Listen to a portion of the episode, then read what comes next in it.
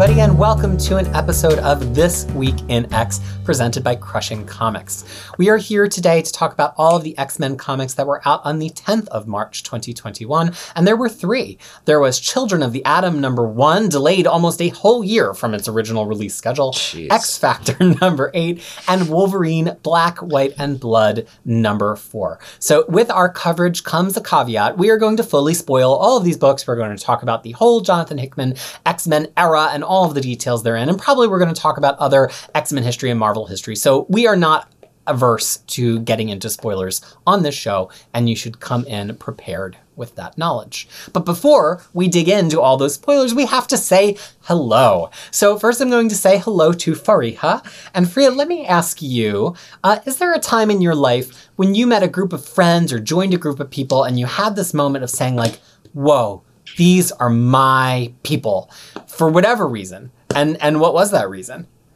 Well, it's every time we meet together for Aw. talking X Men. Like you know, it's literally it. It's like, oh, these are my people. We're like Mm-hmm. the we're we're the geeks and nerds or whatever it is you call it. Like, I don't know what's a politically correct term nowadays to call ourselves, but uh, I mean, it, it's right. like you know, there. I haven't. I've always been a reader of whatever genre books and whatever you target. But thing is, I feel like since we I joined the group that we are all part of and where we met each other, I have not had a place where I could talk about my hobby to Yeah. anyone before. And then this has been it. Like, you know, it led me to meet all of you, my people, and then, Uh-huh. you know, talk about comics, whether we sometimes we love it, sometimes we don't. But we get to talk about it and we get to fight about it. So this is my people moment.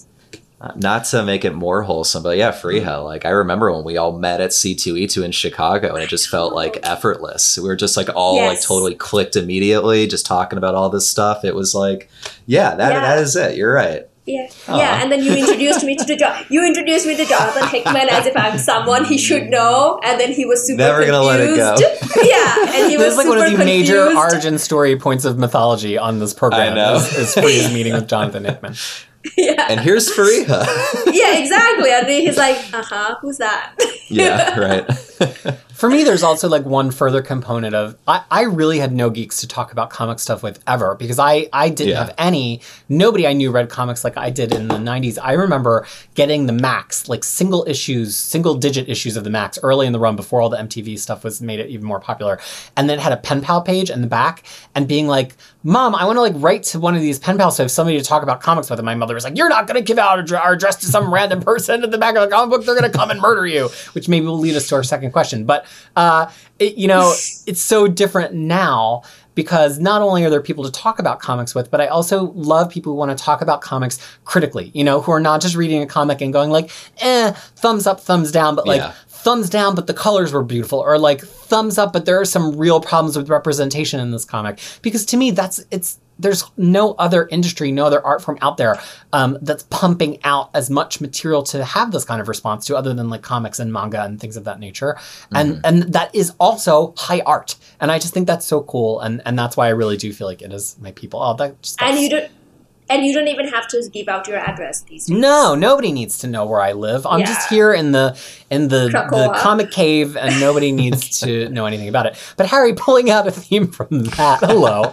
Uh, Hello. My question for you is, you know, there's a lot of horror and suspense movie tropes that we know well from the movies. But was there a time in your life that um, what was like the scariest or most horrific thing where you were like, "Am I in a scary movie? Is this going to be the end? Am I going to be victim number one?"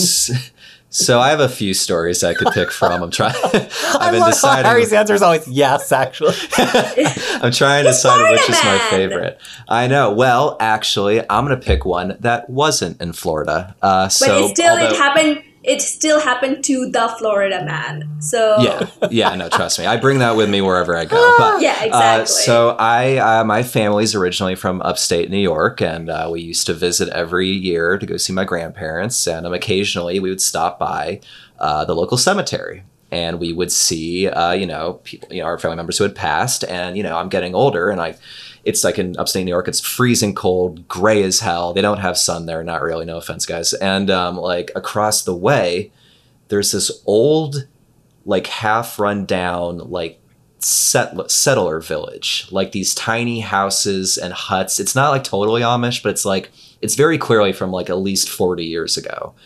And I'm like, well, dad, what is that? And he's like, oh, this is where a group, I don't know if they were a cult, but they're kind of like this like commune.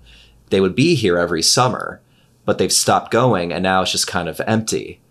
And, you know, being me, I'm like, I gotta go check it out. Like I would expect like nothing tempt- less. yeah, like tempt tempt fate, go run over. So basically, it's separated by a creek, and I went with my little brother, with my two brothers, and we're like walking in the creek, trying to get to a place where we can climb up to the other side. And we're getting closer. We're silent as we can, and we're beneath one of the houses, and we start to walk up. And in the most feral voice I've ever heard, we just hear, Get out of here! and we turned the hell around and one of us slipped and we were all just running away and uh, i don't know who was there i never will but um, it was very scary It was a ghost. Oh I mean, my you know, goodness. it was a ghost. Yeah, we know yeah. it. It was. Wow. It was um or maybe it get- was that guy that Har- uh, that Peter went to pick up something that one time. My ghost from the cemetery. I was like, is he, Yeah, did no. Harry see my cemetery ghost? No, no, no, can like I, you know, can I, went to. can I, yeah, can I tell my runner up my runner up story Yeah. Way quicker. My uh, my friend and I were like driving through uh, St. Augustine area like a few years ago. and We found this um, this old uh, abandoned hotel that had been like retaken by uh, by like the vegetation. But yeah, but it goes. So we kind of like walked in. You're like kind of walking through the broken glass. We're checking out each building. It's just like this totally rundown, like totally desolate uh, motel. And then eventually, my friend just goes, "Hey, we gotta go." And I, I look in the room with him, and in the room there's this dirty sleeping bag, uh, sleeping bag, and right next to it is like a dirty stroller and just a baby head A- of a And- doll. Of a doll, of a doll, yeah. a doll's baby head, to be clear. And we were just like, cool, good talk. We gotta go. We just very quietly walked out as fast as we could. And um, yeah, that was fun. It was very scary. Wow. that shouldn't have been runner up. I think that's that's That might be. yeah. I, Yeah. I have a hard time saying which one of those is scarier than the other one. I have at least three more, but we can't do this forever. No, we can't do this forever. Well, those. uh, So we actually, uh, our normal friend and and colleague here, Tyler, was not able to join us in time for this conversation. Although he might join in for some comments midway through. So, uh, but you all know that usually these questions relate pretty closely to some of the plots, and so see if you know where they came from as we dig into these issues. X Factor number eight. To begin, we're going to start with our lightning round of reactions and then we're going to get much deeper. So, Tyler, lightning round opinions on X Factor number eight. Um, while I'm a coward and hates horror slasher movies, um, and part of this issue certainly veiled that way, um, I still enjoy this uh, issue immensely. I mean, it is fun, it is fast paced and full of intrigue, and most importantly, competence porn. I mean, add to that the beautiful art from Baldeón. This is a solid 4.5 wink wink out of 5. Ah. Lightning round, Fariha, what did you think of this issue? Well, X Factor is slow, not slowly, but you know, has become one of my favorites of all the X Factor X titles that's out there right now. And this week, uh, this week's issue, I'm still in love. You know, I loved it. It was a lot of horror element, but then it was a lot of like you know competence porn things that was going on and then at the end of the day things get resolved and it's just a lot you know, a lot was going on, and I, re- uh, you know, I'm still in love. Not a lot of like, you know, character mo- moments that we have seen before. So, but it is the, the team coming together and getting something done. So, loved it. I am all in. More X Factor every week. Yeah. Harry? All right, so this issue was very was was good. It was very strong. I think the issue is well, no. So the this is not my favorite issue of this series, not by a long shot. But the problem is this series is so good, it is hard to be at that level issue to issue to issue. Um, I think this issue is a visual showcase. It's just Baldeón just continuing to top himself. Like I think the story here is the art. You know, the plot is you know kind of simple. There was an attack and they've kind of like regroup. That's that's basically all that happens. So really, you know, I think Fariha's right. There's not that many like interesting character moments beyond a little bit of stuff with Daken. Um, but more than anything, I was just reading this very impressed with the arts. But uh, as we kind of talked about uh, with the New Mutants issue recently, this very much felt like a middle chapter that is setting up the next thing. So I'm going to give it uh, four witches out of five. You know, I think I, I caught some of those vibes as well in that I, I loved it. It was gorgeous. I, I definitely don't not like don't not like it. Um, But I just felt like it it was maybe in a rush, which is a good thing. I would prefer a book that's in a rush to cover a lot of plot than a decompressed book. I'm sure there are some books out there that just would have played out the murder mystery of them all dying to the Morrigan um, in the in the bone house and then ended with them getting resurrected and just cut there. But Leah Williams and Baldeón pressed on to get their encounter with the Morrigan into it as well, which I think is good. Mm-hmm. But I just felt like it needed a little bit more space. Like I had questions. I wanted to see more of the confrontation between Daken and the Morrigan. I wanted to see more of the confrontation between Polaris and Rachel and the Morrigan. So I, I can't take too many points off because I prefer a thing to move quickly. But I just think as an artifact, as a single issue, it probably just needed another few pages to really make these moments that have, we've been building up to for quite some time, frankly, Yeah. feel as satisfying as they could have felt. the, the pacing feels a little odd the way they kind of like address the, the the flashback the flash forward from last issue and kind of the way to look at it here and then the way to kind of jump to the next thing it's just it's not bad per se but i did feel a little like un unstable during it i, I don't know But at the same time, though, I kind of appreciated that it's like, oh, we already know in the last issue that everyone else is dead except for three of them. Yeah, so we don't just need to like zoom in on we why need, they yeah, died. we Like, need not we need to look. Yeah, we need to, we don't need to look at that. Yeah, Morrigan killed them. Okay, and they can Yeah. come back. So move on. Let's move on. So I I, think that, for I sure. really I really appreciate it. Like you know, so then there was time for other like there was time for them to come back and then take on Morrigan again. Otherwise, we would have spent more time on that. What's the point? We already know that. And to that point, I you know I think a lot of creative teams would have chosen to go with those horrific moments to like for whatever reason. And I like here that the only moment we get with North Star and Aurora before they're killed is them just being siblings together and watching television and getting on each other's nerves for a page, you know? Like I, I feel like a lot of comics probably wouldn't have taken the time to put that in. And when I say it needed a few more pages, it's because I would not have cut that scene. I think that was a great scene to have. Yeah. I think this um and so I I wouldn't I wouldn't ever say oh I wish it did less of the interpersonal stuff. I just wish there was a little bit more room for some of those things to blossom. But you know, after that scene, we open on Eyeboy who definitely knows something is wrong. Uh, in some really beautiful pages of the architecture of the inside of the boneyard, but Eyeboy doesn't seem to be able to put his finger or or one of his many many eyeballs on it, and it kind of leads to the team getting killed because he can't quite get there. Um, what did you think about this whole sequence? Was it building in suspense for you? Or do you think because we already had a reveal at the end of last issue where you're like, okay, let's get to it? So for me though, it's like um, I just kept on saying that oh, how far Eyeboy has come because Hmm. you know his first he, he was first introduced as this goofy character who just showed up um, in the in the um, like you know in uh, Wolverine and the X Men. yeah Uh, sorry.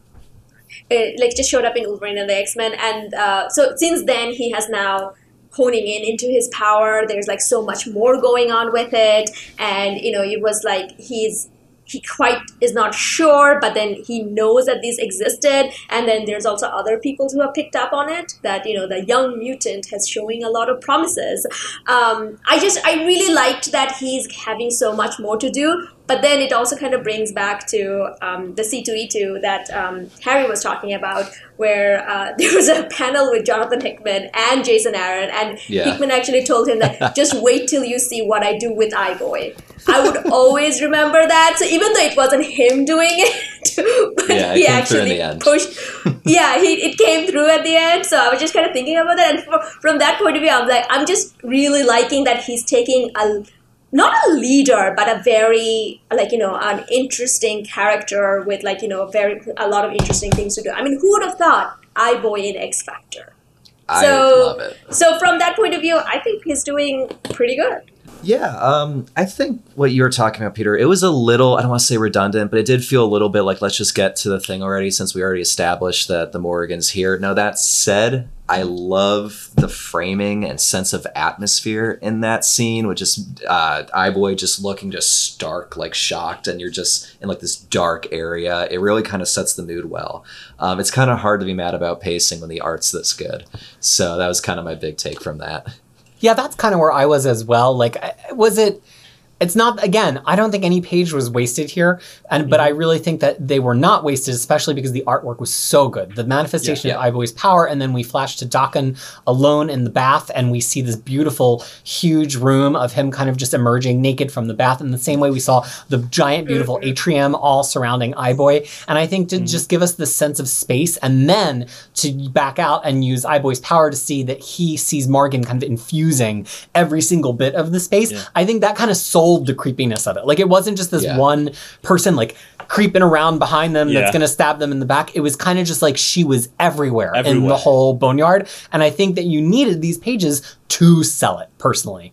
Um, but then we get into her actual haunting, right? So Eyeboy's scared. His fear pheromones that he's putting out pulls Daken into his room, and we discover that the only ones who have escaped the Morrigan's wrath so far are Eyeboy, Daken, and Prodigy. And we're going to get to Prodigy's revelation about his uh, his his photograph a little bit later. But I want to ask you, like, so what is Morrigan's play here? What she knows about resurrection clearly because her host keeps getting resurrected. What is she gaining from this team wipe of the X Factor team, Tyler? That's the part which I have no idea. Um, and what I mentioned about, I mean, intrigue. I think this is part of it, especially you know the um, right at the end. You know, um, they okay. X Factor seems to have figured out what is happening and what needs to be done. Um, they are just missing that piece of information, which you know, right at the end, they were just asking Siren, "What did you do? What was the new pact with Morrigan?" So um, I guess we'll find out next issue. But be- before we jump away, I-, I mean, I want to like add on to what you guys mentioned earlier in terms of like the establishing shot of um, of the architecture of Boneyard.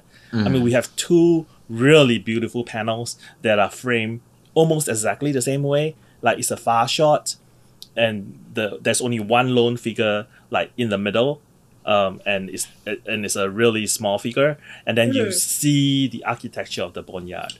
Like um, the first one is Eyeboy, and then the second one is Daken in the in the um, in the sauna. I think that's yeah, Yeah. They have a name. I forgot the name of. of the I was not noticing anything in that other than six abs. That's all I was Well, noticing. How do you how do you you. notice the abs when he's facing when his back is facing you? the bottom panel got the The got bottom claws. abs. Just see, The I melons. were The melons. oh my god! You know, if the gender was reversed, we would be in trouble. But anyway, get, get us out of here. get us out of here. Um, but yeah, sorry. Yeah, well, so the whole team wipes effectively. D- does anybody else have any opinions, thoughts, and theories about you know why Morrigan is doing this from a strategic level, other than just it makes for a good story? I think Morrigan is still kind of after X Factor, and she doesn't care who's in the X Factor. If the team name is X Factor, she's coming after them. it just felt like that. Like honestly, like it's like, oh, oh my god, that other time X Factor got me, so this is X Factor. I don't care. Jamie Madrox is not here. I'm gonna go after them. If you And- choose this branding, I am wrecking your day. Yeah, exactly. She's anti-brand, anti-X Factor brand. As of right now, that's what it feels like. But you know, Tyler's right because it's just like at the end, he like North Star "What, what, what new deal you made?" And she's paying the price. And correct me if I'm wrong. Terry is like Siren is in the team, right? She's part of the X Factor team. Not She's part of the previous officially. X Factor team. No, Not I know she one. was I mean, I think no, they would be happy to have her, but I don't think we've seen that she's officially on the team. Okay, so she is so officially she's not okay because I don't. She, uh, so that's what I was also thinking. That is it because she's part like the, she wants to get rid of her team first all the time. Is that the deal? But if she's not on the team, then um, like you know, yeah, it's just the X Factor branding. Yeah, well, she's been around, right? We saw in X Factor 4 because um, of everybody that were hurt in the X of Swords excursion, and she was part of the people bringing them back because her dad was one of the people who was hurt. And then we saw last issue or two issues ago where she like storms into the boneyard and they're trying to have her not see the body garden. And so she like clearly wasn't like on the team or, or living with the team at that point. But here's the thing I'm going to throw out, which I think takes us to our next discussion point. The benefit of killing them all is that resurrection isn't instantaneous and people lose some information when Yeah. they get resurrected. And we can see that in this resurrection sequence because Daken doesn't remember anything from his last re- his last death at the hands of Morrigan in the ice field to when he's been made awakened here because he hasn't had enough time to have a, ba- have a backup in that Have period. backup, yeah. Although it seems like some other characters, particularly Aurora, have had a backup in that period. So it's clearly a, ro- a rolling rolling system. Uh, but isn't uh, it a sad thing that like Daken forgot the first kiss Yes. with Aurora? That's why. Yes, that's What how is- this keeps is forgetting. good. All Yeah. of What his is Aurora up with- moments. But that's what I'm saying. What is up with these mutant men for, for forgetting their love affairs with their ladies all the time? because they die a lot of times. That's why. But ah, no, that's not that's not fair. I'm, That's I'm why all it's about. good though. I know. No, I'm, I, I, I don't want yeah. I don't want men to always forget. What kind of nonsensical stereotype is that? That the men will forget and the women's say, "Well, do you remember? I mean, oh my god, do you remember what just happened?" I know. I Like, would but- like to see it the other way too. Per- Yeah, but that, Yeah, but, you know, we'll get Or- there. Yeah. Aurora was more like, huh, now I know something more than you do. she was she wasn't like, do you don't you remember that? Oh, how come you don't remember that? She was not going that direction. She was going no, but the that other was her first concern. Like that was her first concern. It's like, oh, what is the last thing you remember? Yeah, mm-hmm. but But then again, it, it's Daken. yeah. So my my would've done the takeaway is more like she kind of doesn't want him to remember, so that she has like, oh yeah, I remember, but you don't. Oh. Well, I I, to me, about that connects a little bit to why I think maybe Morrigan has done this, which is did some of did someone learn something critical Figure about her out. pretty recently? Does it help her a little bit to kind of plunge them back into this uncertainty? Does she know something about the resurrection process that because Siren has died so many times that they don't all appreciate? You know, this makes us have to take into account what we learned in X Men 18 a week ago about every time people are getting resurrected and put into a new husk, their powers are getting a little bit of a boost because it's a husk that's being activated for the first time. Siren now is several iterations into that, where some of these folks have not died at all yet that we know of. Um, so there's a, I mean, I, I don't think it says explicitly any of those things, but as I was thinking, why would you go and kill this team? I was thinking of all of that stuff. But before we can get any farther, uh, I think this brings up one other topic too, and you can choose what of this you want to dig into, which is Prodigy. Prodigy has already had one of these missing time when he dies moments. And while Morrigan was haunting the boneyard, he's digging into this picture that is of him and of Tommy kissing and realizing that it's everything about it is spoofed. It wasn't taken when people thought it was taken. It wasn't in the place that he thought it was. It was deliberately meant to mislead, which only seems like something he would be so calculated as to do. So why is he misleading himself about when he died before he actually died? And so I think that this whole sequence brings up a lot of questions mm-hmm. about this kind of lame duck period between Yeah. when you're last backed up and when you die, which is turning into a really fascinating beat here in X Factor. The So, blind spot. and yeah, the, well, we could call it the blind spot. Anything you want to say about it, whether it's specific to Prodigy, general to the whole mm-hmm. team, specific to Doc Well- and Harry, what's jumping out at you about this? I mean, I don't, I don't know what it is to be honest. I know that's not great for a discussion show, but I, I just am kind of along with the ride, whatever he's planning. But like, I just, I do love that this book is addressing just like there are these blank periods in mm-hmm. theory if you die too fast, and that's such a thing you could ignore if you wanted to or don't care about the story. But like, you know, they're taking the time to to dig into that in a super interesting way. I do mean interesting. It's like this. That it's. I'm very interested to see what happens with Prodigy here. It's just one of those tiny little touches that are just paying off so well, which is why this book is so good. Fariha. And then this also this also kind of proves that the existence of this book, book kind of proves that general reader should are like lack imagination so much because I have seen so many times people are like, oh, they can't die anymore. That means it's boring. Well, like the you know what, people? You just suck in imagination. you just suck. You just have no imagination. You heard it here are- first. yeah, you are just dumb. I'm sorry because that's- this is what happens when you resurrect because things are not normal. You're gonna forget. You're gonna forget the time you kissed that girl. You're gonna Yes. forget that you know, like how many times you've died. Your powers You're gonna are forget who the like, killer all- was that you just figured Yeah. out. You know, like yeah that's- and then you're gonna you're gonna come back your powers are probably like wreaking havoc on you and you have no idea it's probably killing you and you don't know so yeah these are the things that can happen and x factor is here to tell you all about it read x That's factor what I was. people That's what I was gonna say earlier. Like, yeah, like Daken can't really die, or you know, he can get brought back now. But like the fact that he lost that super tender moment with him and Aurora, like that hits so much more. That's like something that they lost, and that's like that fits so much more on a drama level, which fits for X Men, and it just feels like th- there are there are different stakes, but there are real stakes. You know, mm-hmm. it's it's just really good. But Tyler? I'm telling you, I, I like you know there is an evil depowered prodigy running about outside Krakoa. I've been Yes! that. I believe you. I think you're right. I totally yeah, think from you're right. Yeah. from from New Mutant that both Tyler and I recently read, Yeah. and we, like not New Mutant, sorry, New X Men that New we're just X-Men. all Yeah. yeah. we're all hyped up about. Yeah, that's that's what he's he's he's running around. He's Yeah. there.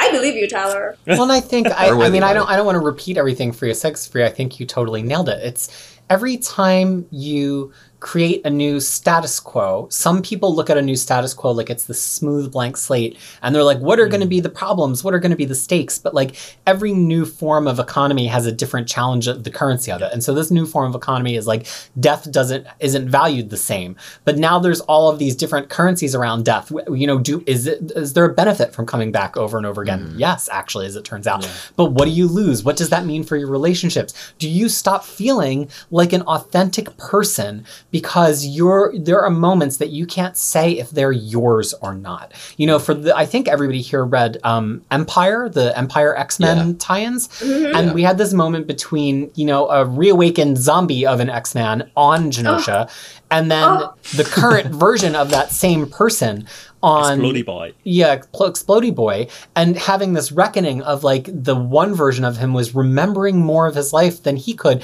but he was the future, better, more healed version. But they were both him, you know. And I just think it's it's just such a beat to play. I think it's so fascinating, and we never had this before. And R.I.P. Exploding Boy. He died in other Otherworld, and it's not the same. oh, Oh no, I know. oh my god. but but oh my god, that empire, that empire tie-in wrecked me. Like I was, ki- I was, I was, I was done. Yeah. like it really was, fun it issue, was, yeah. it, yeah, it was, it wrecked me. I mean, it- not to go full spoilers, and I won't actually. I, we- none of us will ha- can actually say anything past what I'm saying here, other than agreement or not. But uh, Okay. similar themes in Wandavision, huh? Yeah. Yeah. Yeah. Yeah. yeah. Yeah. Okay. Yeah. That's it.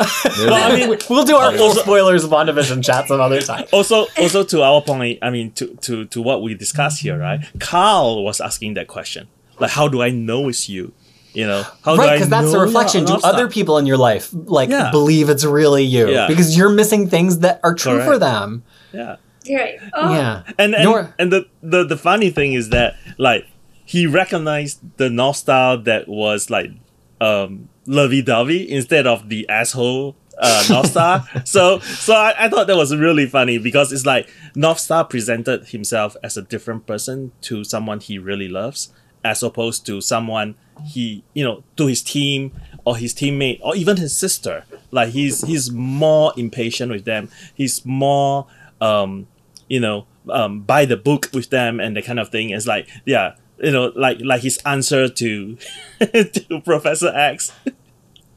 it's like no. yeah, and I, I, so I want to talk about that. Yeah. um, you know, if this is the time or maybe later, because No, it's talk like, about it now. yeah, it's like why, Because like why? they they do not want Eyeboy to see Moira in the North Place. So Yeah. No, no. Professor X is asking that. And my sense is that the reason why North Star is doing this is maybe because of the general distrust with the Quiet Council. You? I get that. I don't feel like North Star's like as tied into that though. Yeah, but that's what I'm saying. It didn't. Sorry. It didn't feel like he knows any of this, or it's. And I know that I. I know that the you know Professor X probably has some interior, an Yeah. ulterior motive because that's what his whole character like you know characteristics is. Uh, but the thing is like, why is he being so? It's like no, North Star. It's like why? like, okay, like I mean, just just be like, okay, we'll keep you posted and never post it. But it just, I, I mean, I was like, okay, why are you just being mean for the sake of being mean? I don't know. I, I just didn't, I, I didn't, I didn't quite get that. I mean, like, I saw it as a little bit of a development of, and I'm interested to hear what Harry has to say. I thought of it as a little bit of a development of- this dad North Star. Like he's hmm. never really felt custodial towards other people, and he has these younger people on the team, and we've seen that expressed already on the panel with Prodigy. But here's this creepy Xavier coming down and being like, "Oh, tell me about Trevor's new developments," Oh. and and North Star is just like, "Get out of here," because you have to think that North Star is one of the few X Men who have never been through this.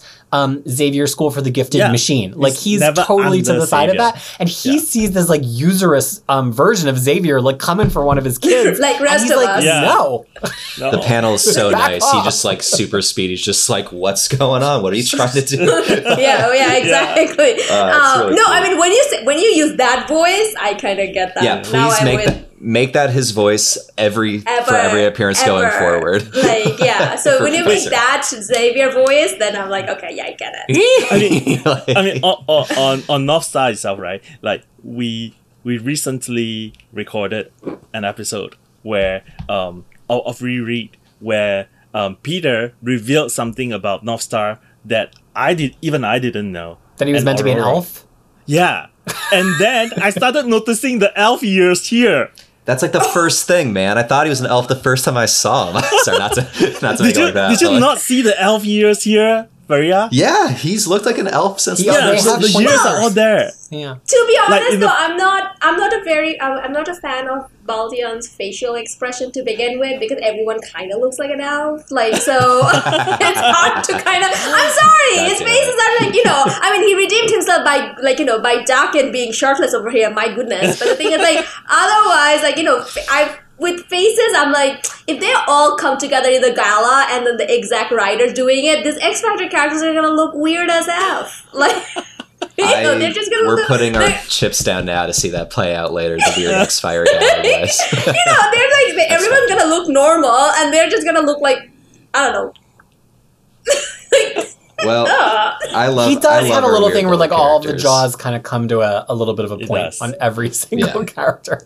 Um, so to close out this section though, p- I I was fascinated with how many different ones of them were in an argument with Xavier. It was not just North Star. Polaris was also like, don't tell me about dad about this, and we don't need your backup. And X Factor will handle it because it's creating this team of like, they're saying that they're so good at investigating, but now they're starting to keep things from each other and they want to keep things from Xavier. But I think the point of like, Z- uh, at some point there are they going to grow so much that they pose a risk to the quiet council and to the whole mora and everything um, because they've managed to get their leash to be lengthened in a way that so far we've only seen um, X Force's leash get lengthened. But now we have Scott and Jean also saying they want to have their own X Men team and they're going to do their own thing outside the purview of the Quiet Council. It really feels like one of the developing themes in this reign of X is that people are getting farther away from the center. But what is that going to do for the amount of control But, I that's mean, able to I- be exercised? I feel like for X Force, they are getting a longer leash, but still at the end is held by Xavier. Right. Here, X Factor is basically saying, "No, I don't want you to even hold the leash." Yeah, they don't There's- have any there will be oversight. no they don't have any Yeah. sponsor. Yeah. Yeah, I don't want any sponsor. Basically, North Star is saying that, and you know, basically, um, Polaris is saying that. I mean, sadly, I think, unfortunately, she's going to be on X Men. We'll see about that. Peter's gonna stop it. we're getting Peter's gonna- tempo in X Men. Uh, but the thing is, Yeah. I like. Uh, I'm glad that Harry pointed it out. Though I, I like, I re- remembering it where he's like, "Hey, hey, what's up? What are you doing? What are you talking about? What help? What's that?" There's like a line still. Uh, and we learned from from Twitter that um, Baldeón and, and colorist Israel Silva have developed this wonderful visual language where Baldeón actually draws in most of those motion lines for North Star, but he doesn't dictate where how that color separation is going to happen. And they have their own little toolbox of different ways to show him speeding around. It was actually in a conversation with us on Twitter, which was pretty cool. Yeah. So shout out to David Baldeón for just being awesome, and Israel It's- Silva for that matter, because it's cool. So It looks so us- cool. That's all I want to say. It looks so friggin' cool. Ah, so now let's move on to this final scene where they go to Confidence de de haunt the boneyard. I kind of wish we got a little bit more. There was this implication that Morrigan's like haunting the boneyard, so she's using the bodies from the boneyard as, As zombies, zombies. but then Polaris is also using other bodies that including the dead Siryn bodies as counter zombies. I just I needed like one more page. I don't know. Am I just am I just reading No. too quickly or was it a little confusing? No, it's confusing. And there's also like the art's amazing. I love the way Mm-hmm. they depict the Morrigan, but it's super esoteric and crazy, like energy lines and everywhere. It can be that's that's what energy lines are. That's how you do it. Yeah. uh, yeah, it just it's it's a little it's a little uh, hard to figure out exactly what's happening. yeah. I mean, I wrote. I wrote. Sorry, go ahead first. No, I'm just saying that if Claremont wrote it, there would be so many yellow boxes. We would know exactly what everyone's doing. Like, you know, like there would be like three other issues of just this. And yeah, so now No. that we we didn't get that, To to be fair though, Claremont is really efficient with like um action scenes. So he doesn't stretch out like one fight scenes over like three issues or something like that.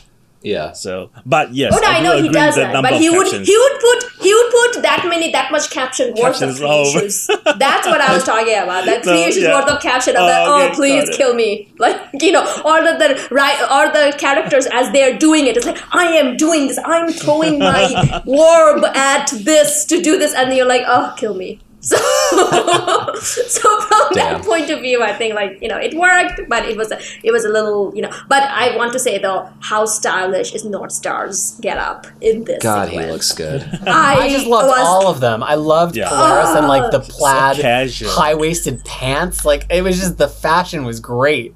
No, no, no. Because the thing is, his is actually like in a shiny, so it's kind of like what Peter is wearing, but it's a black shiny and stuff like that. It just like, and then I actually look. The color was also shiny, but oh, He like with his long he- hair and then the thing, and then the it's a V neck. It's like, mm, like He So you're looks saying like that I should be doing North. Star cosplay is what I'm hearing.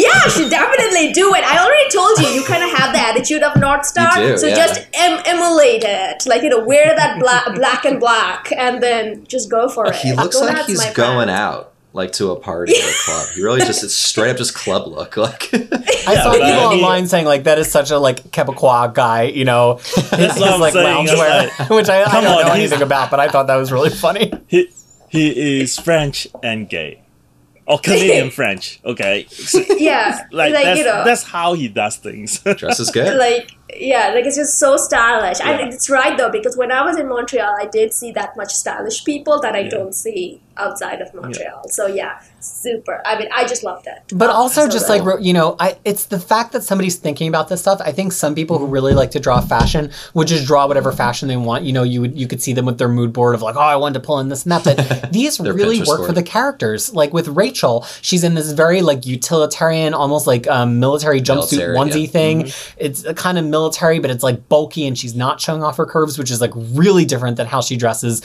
when she's in superhero gear. And I just I just really felt like it was thought through, and it's really fun. You know, Hickman made this big deal. Like everybody's got all this stuff in their closets, but I don't feel like many of the books are really talking about what clothes mean to mutants Mhm. other than some of the Jumbo Carnation stuff. And in this book without ever saying anything i feel like it's saying a ton about what clothes mean to these people and and what they're expressing about themselves. And we've I- now seen I some of them in their actual x-men uniforms their x-factor uniforms their casual uniforms their pajamas. Like we've seen them go through a lot of clothing. And, and i I've want one his issue de- I wa- I want one issue dedicated to Daken's thought about clothes because it seems like he thereof. is he's Yeah, lack yeah he's Yeah. he's like these abs are my clothes So here is my wardrobe. Where are your nothing. shirts? Yeah, it's just No all jokes. sarongs. Yeah, is that It's a whole all closet of sarongs. Oh, yeah. just yeah. Yeah, Harry, I what were you I going to love- say there? No, I just love Eyeboy's uh, kind of like almost not totally grungy, but kind of like chill clothes in his in his little beanie. Like it does get a lot across. Eyeboy's just kind of like a kind of just like a dude, dude's rock kind of thing, you know. but he also have like fake eyes on in his on his shoes. Yeah, it's Are cool. they fake eyes, or is it that he has like a hole to show through the his No. feet eyes? Remember in, in issue one, he's he was sticking. Oh, that's like, right, he's eye playing on with Yes, I do. All right. Well, now that we have thoroughly covered the the fashion looks here, does anybody else have any final comments about the uh, the climax of this com- this confrontation with Morrigan? It's I- weird seeing big panels in this book, Yeah. like big fight scene panels. Uh, not bad, just like a total different kind of like method of storytelling. But it's No. I, I- think, I, yeah, I mean, to that, I think it is very, very satisfying to see the X Factor shine individually and as a team to get Morrigan out of Siryn. Like, yeah, I mean, with the, the, the process of, of doing that wasn't like super clear, but but I just think that like it is competence porn. Like, is every single one is competent in what they are doing. You, you don't get one people who's like, ah, I can't do it, I can't do it, ah," you know, that kind of thing. Like, it's like, yeah, like Rachel was like, yeah, I, I, I need some backup here, you know, because, you know, um, Morrigan, well, is a deaf goddess. Like, they are fighting a goddess. And, you know, and, and I feel like, you know, they, they're like, you know, we can do it and we are doing it. That's it. And and I'm also appreciate that the two of them, Northstar told that no, you stay here. You've done enough. Just stay here, and Yeah. they just stayed there. They didn't have like the oh yeah no no no we're gonna no we, we're gonna stay here because you know Northstar told us to. So yeah, so that was that was Well, the, good. the, again, his dad coming in is like, and the, the two are like, you know, the kids, yeah, like, just obeying him. It's like, okay. we're just gonna be. it's cute. Yeah. For Children of the Atom, number one, I want to start with Tyler and do our lightning round. There is so much to discuss in this, so let's not dig too deep into themes here. Let us just react. So, Tyler, react. What did you think about Children of the Atom, number one? I mean, when I read it the first time, I was a little bit unsure of how I feel about this issue. And then on the second read, I actually loved it. Um, I mean, you know, I love the introduction of Koda and the powers. I love the voices of the kids and the mystery surrounding them. Um, you know, I love the senior X Men discussing about certain things. And um, you know, does does this? So so the question I ask myself is that you know, does this issue makes me want to read more of them and find out more? Um, and I ended up with a resounding yes. So I'm going to give this like four random Krakoa Gates placements out of five. Fariha, what did you think of Children of the Atom, number one? So before I gave my lightning round, these are brand new character, like Yes. the ones that are in the Never cover. been These are seen not, before. They're Yeah. not from Claremont Uncanny X Men number one sixty nine or No. two appearance in one eighty eight. No. It's just brand new characters. As far as we Yeah, know. they were they were in far one panel of Marvel Voices. Right, okay, so reset, reset. Okay, so knowing that, I absolutely hated it. Hated it, hated it, hated it. Moving on. Go. Next. All right. Wow. I Dissension Hated in the ranks. go in the middle. Hate it. Um, like if if I if I don't have to come back to do another except Children of the Atom 2, I'm okay. I'm oh my god, no. I no. This is no, this is not acceptable. all right, But let's anyway. get into it. All right. Wow. I Harry. uh this book is like the definition of a slow burn where it grew on me. Uh, I did not like the opening third. It did not. I think the art is pretty weak. That's going to be my biggest complaint. Um, I don't like this kind of Bernard uh, Chang art, um, but it grew on me with each page. I think it's a super interesting idea for a comic. When they kind of what, what when the ultimate premise of this book was revealed, I was like, this is a very interesting series of characters to focus on. I have no idea where it's going from here. Um, so I, I'm like super intrigued. Uh, and yeah, I would give this 3.75 weird slang out of five. Somehow I've come to even a different place than all of you. Uh, although I agree with some of the things that you've all said, I, I think this is really valuable because it's something that we haven't really gotten to explore too much yet in a couple of different dimensions. And I said we weren't going to get into thematic stuff, so I'll save that. But also, um, I think it really weaves the interests of X-Men with the interests of people that are outside and seeing Krakoa from the outside together in a way that we haven't really done yet. And so I just think if you're going to sell me a new X-Men book, give me something that none of the other X-Men books are doing already. I agree with Harry that I think the first third was hot garbage. However, I disagree with Harry. I think this is I, the most I've ever liked Bernard Ch- Chang's art, and I think it should always be colored this way. So we'll get into that too. So we have some. This is, I think, as far apart Yeah. as the four of us have ever been on an issue ever. Hmm.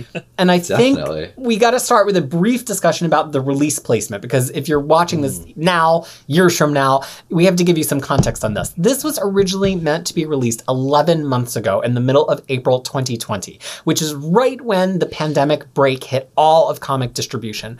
And so they held it, but this was originally going to be released alongside uh, X Factor number 1 that was going to come out the week after this. It was originally about around issue 10 of most of the launch titles, so it was going to hit before X of Swords was going to hit. Yeah. So now we're 11 months later. It's hard to know yet where it's going to be placed. Is this going to definitively place itself before X of Swords, after X of Swords? This issue, I don't think, says any of that for sure. And No. also, there are some reported art differences between the physical and the digital versions of this issue, especially on the last page, where clearly the book that went up digital had some art that had since been reworked because the digital version also had the last page of other new X Men books coming out that was as it would have been 11 months ago. So I think the thing to just put out there is there are probably some changes that are going to be made to this comic, and it may or may not place it more forward or backward than it is. But I the do- one final thing I want to add to that before I give it to Harry is um, I think Vita Ayala is a very different author now than when they probably originally wrote this, which would have been another six months even before it was meant to be released. So we're in this interesting thing where this is being re- released alongside their New Mutants, and the New Mutants is showing skills, editorial confidence that maybe this series is not going to have on display, which I think is like a weird place for any creator to be in. And I think that might be something that shows through here here in Children of the Atom. So thoughts about kind of the relative placement, Harry and Fariha and, and Tyler, and then we'll talk about I the just- actual story. All I wanted to say was uh, I I think the original plan was for this to tie into X of Swords, and I have absolutely no idea how that would have happened for reasons we'll get into later. Like it just makes no sense. Um, but yeah, I, I, I actually thought about that too, Peter. Like if maybe uh, Isla has uh, developed their kind of writing abilities a bit more sense it is something on my mind at the least. Fariha? If this no, I'm saying if this was scheduled when it was, I would not be reading their New Mutants. I would be like, nope, nope, nope, nope. You can't make me. I would have been, and I would have missed out, you know. And you know, but the thing is, nope, uh, uh you can't get away with this. Tyler, mean, any you- thoughts on placement before we dig into plot? the, the only way we can place it is with respect to outlaw so if we Uh-huh. can place outlaw before certain events then we will know um, unfortunately i think outlaw has not referenced anything i don't know if outlaw happens before um, empire or after Is Uh, I Outlaw the kid if- book, like the No Yeah. Kid Heroes yeah book? Yeah. and i don't know whether outlaw you know is before after um, King It doesn't Black. exist, to be honest. You know, as soon as Yeah. we're done with it, we, we'll No, forget about it. but- It doesn't exist. but- Kamala's law doesn't exist. None of but it's exists. important in terms of placement of this book because right. that Yeah, yeah, because that's it true. specifically mentioned that law like Right. you know reference it so so i think that's the only way we can place it as it stands now That's a Um, really good point. And there's a lot of books now that are releasing that were originally going to release a year ago. And originally, clearly, Outlawed was going to be happening entirely before King in Black.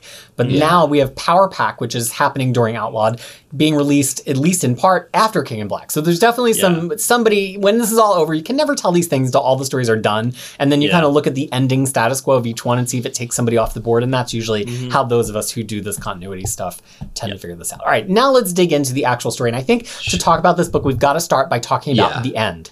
Right? Yeah. There's no way to talk about this. So at the end, yeah. they go to go through a gate and they can't. But we have to now look at all the things leading up to that. So Buddy, who's our main narrator here, who is I hate to even say these words, but Cyclops lass. Uh, Buddy says that they have always felt different. We're led to believe that maybe that's because she was uh, or they were a mutant. The X Men believe they're mutants. The kids even seem to believe they're mutants. In Buddy's voiceover, they say, while the rest of the world sleeps, we're ready to embrace our future, which clearly is mirroring the monologue from House of X. But Yeah. they roll on up to the gate, can't go through. And when they can't go through that, they say, okay, next time. So, my question for the panel, starting with Tyler, is do they think they're mutants? And if they're not mutants, who are they? I mean, that's the big question. Like, I think that I think we will get an answer to. But do you, um, before we know the answer, arc. do you think they think they're mutants?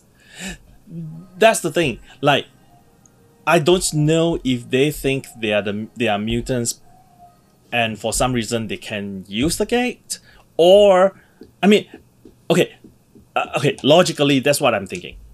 If their powers are not natural to them, that means you know they created them somehow through some technology. There is no reason why they think they're mutants, or Yeah. no reason why they think they can use the gate. So my thinking is that they think they are mutants. And then if the next question is that why are they trying multiple times to pass through the gates that apparently doesn't work? Well, they're apparently they are like truly like devastated by. You know, like so that's these two questions that I think still doesn't quite gel in my logic yet. Hmm. Because Free- you know, like yeah. yeah. Fariha, do you care at all? I mean, no. I mean, Krakoa's gate is me. I, I am Krakoa's gate. She's like, That's why I'm not Stop. letting them. Yeah. Stop. Nick, um, okay, can I can I actually just say why I'm hating this so much? Like, can Sure. just I mean, it might take us into Okay, our next topic, but that Yeah. I think that's fine. So, okay, so the thing is, we are fighting for our space in comic book or in representation in any media, right? So the thing is, it's. I am baffled. I'm baffled by the fact that mutant, where we have seen so many colorful mutants that exist, and then there's even one over here, Maggott, whose intestine apparently are like you know showing up outside, like which I didn't know. You guys probably knew about it. There's like so many different mutants and stuff, and Vita Ayala, who is uh person of color who's non-binary and they are allowed to write a book and their first instinct is to make these mutants who look like existing mutants? Like and they're calling themselves even cyclops slash they're calling this a marvel guy and they're all just caricature of those existing mutants? Like why? Why? Mm. Why these these children exist? Why are they here? Like why are they and it's not even one of those you know, how in miss marvel G, when g. Willow Wilson wrote it she's like oh i'm a fan of miss marvel so i'm going to be miss marvel. There was actually a reason even though it's like okay fine whatever. It's one person. Five of them decided to be just a caricature of existing characters? Like why can't we have new characters why can't they have just separate like individual different powers? Like i just don't i just don't get it. And at that point it just lost me because i was that like why? Mutants don't need that. Mut- there could be so many different mutants. Mut- like it just i it's it's just that lack like what editors told them to do it then deny decline this decline this to say that i'm not gonna give more more oxygen to the assholes on the internet who are like, oh yeah, like you know, you cannot do representation without taking other property. Like, no, don't do that. And this is, I mean, I was just, I was just so mad. I mean, the whole, if I could throw, because iPads cost so much, I couldn't throw my iPad, or else I would throw my iPad and break it. Like, I'm glad that this wasn't like actually a physical I would have tore this. Like, no, screw this. So my read was, and please correct me if I'm wrong, but my read was these are humans that know they are not mutants, even though they keep trying. And they are, you know, not in a derogatory way, but they're kind of posers who are trying to emulate this kind of culture that they've become kind of very attached to. But I thought the drama came in where it got interesting at the end is they are being rejected because they cannot get through there. So I looked at it more as this interesting group of kind of misfit kids who are trying really hard for reasons we're not sure where got these suits and this kind of tech power stuff. I don't know if that's true, but we'll see.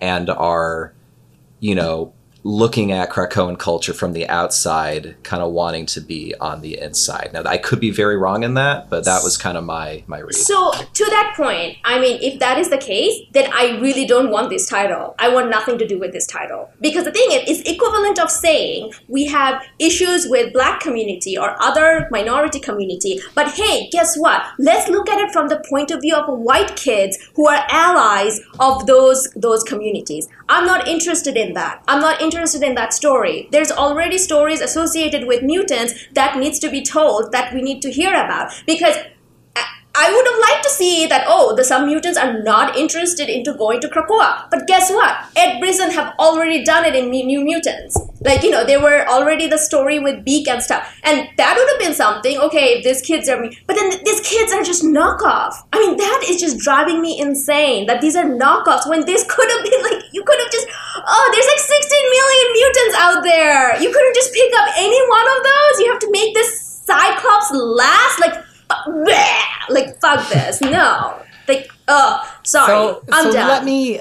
So I think you two are taking this, actually, either side of this, to the thing I really want to dig into here, which is the aspect of cultural appropriation that they are doing of mutants and how that's reflective of a lot of themes both in the Marvel universe and in the real world. And I have to say, this is a hard conversation to have. Everybody brings their own intersectionality to us. So we're not trying to hurt or offend anybody here and we're doing our best. And if we speak wrongly in some way, we are definitely interested in hearing your perspective and growing from that. But we're going to do our best to have the conversation as genuinely as we can here. So I want to go into something that Fariha talked about because this is the thing that gave me discomfort here too, which is that here are people who are feeling dejected and oppressed for ways that may or may not be real, but that feels real to them. We all remember what it's being like being a teenager. You know, Buddy clearly is is going through some kind of identity um, decision of their own. Maybe they're going to be non-binary or a, certainly not asexual, at least based on this, because we see that Buddy's attracted to the friend of the other person.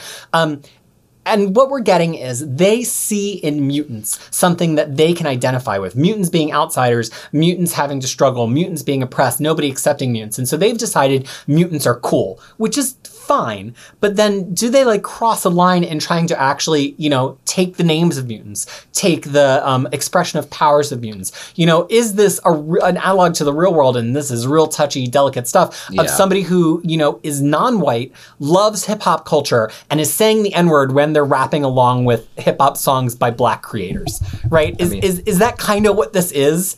Yes, I- that's. I don't know. Yeah, no, that's. I mean, that was my. Yeah, I, I didn't. You know, I think my read was that you know this is not a great thing they're doing. It's not like I think portrayed in a super positive light. It's more like murky and it's got an interesting feel because I'm watching these characters like this is a weird thing you're doing and it's kind of I don't want to say sad, but like a little melancholy almost. It, it, but it's it's not like a traditionally heroic thing. I, I felt when I was reading it. But to me, I would like to see this from the point of view of mutants. I want to see this from the point of view of mutants rather than these sorry ass characters who are feeling sorry for themselves and they're like, okay, who are more oppressed than us? Let's be like them. Like I, I- I, don't. yeah. I'm not interested into that story. I'm not interested. And the fact that this is written by uh, like you know a person of color who as uh, like you know who identifies as a non-binary. This no, I'm not interested. Make the story from the point of view of mutants. You know, mentioned- make that make that that okay. In the end, Buddy was the one who couldn't go through, while the rest could go through. Right, that's what Make I'm that. interested in. I want one of them to be mutants, and then I want to see the dissension Right. in the ranks. Exactly. As one of them actually turns out to be the mutant, and it's, it reminds me of, of like a movie like The Craft. You know, like one of them turns out to be more of a witch than the other ones, and like what does Nice that do for all of them that were like playing with being witches when one of them is like a real deal witch, and then they have to be like some of us were kind of just dressing up and playing with glamours, but you are a witch, you know, and like what does that? I want to see that story. That's really interesting to me here. I don't know, Tyler. This has been the three of us going off for a while. What do you have to say about all this? I mean, I feel I feel slightly different from um, what you guys are saying. Okay. Like, I mean, these are teenagers. I mean, they're in high school, right? So they are, you know, they're teenagers, and oh, except for except for the Daycrawler guy, I don't know Ugh. if he's. Let's not. if he- Can I we think not he's a say bit their young. names? I think Well, they're I kind mean- of intentionally bad. I'm not even Yeah. joking. No, Like, no, I think they- they're they were. bad. They're They absolutely Yeah. intentionally bad. Yeah, Nobody I mean- names a character Cyclops last last uh, I mean- with ser- a serious. Yeah. I One's mean, Ayala. Yeah. Ayala said that said that in, in an interview that like yeah she did she didn't want to use these names, but um They yeah but these were like um I think I believe one of the editors thought of this idea and asked if she's interested in they writing the book. But the thing is this like as a teenager, you try to emulate something that you admire. You Yeah. don't think about appropriation. Hmm. From that perspective, like as a young guy, as you know, as a teenager, if I love, you know, if I love um, to listen to raps, I mean, I don't care if I'm Asian or because I don't think in that way when I'm young. So so so so so I don't think they were intentionally appropriating, assuming they are humans. Um, and I don't think the intention of what they are doing is is is is um is bad. So like you know the, the the starting point, the point where they're coming from is that like I'm trying to emulate as people that I look up to, and in this case it happens to be mutants, and in this case it happens to be mutants who have found their own nation, who has found an ability to stand up to people who have oppressed them for them being themselves. And why will i mean you know in that way they are like thinking you know i feel i'm searching for an identity. I feel like i'm mm-hmm. being oppressed in one way or another. And you know i look at these mutants. They are my heroes. And so i'm trying to emulate them and like hoping and praying that i'm a mutant myself that i can pass through a gate.